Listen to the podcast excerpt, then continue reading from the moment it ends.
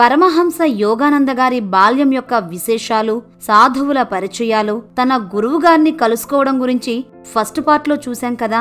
ఈ పార్ట్లో ఆయన జీవితంలో జరిగిన అద్భుతమైన విశేషాలంటో చూద్దాం పదండి.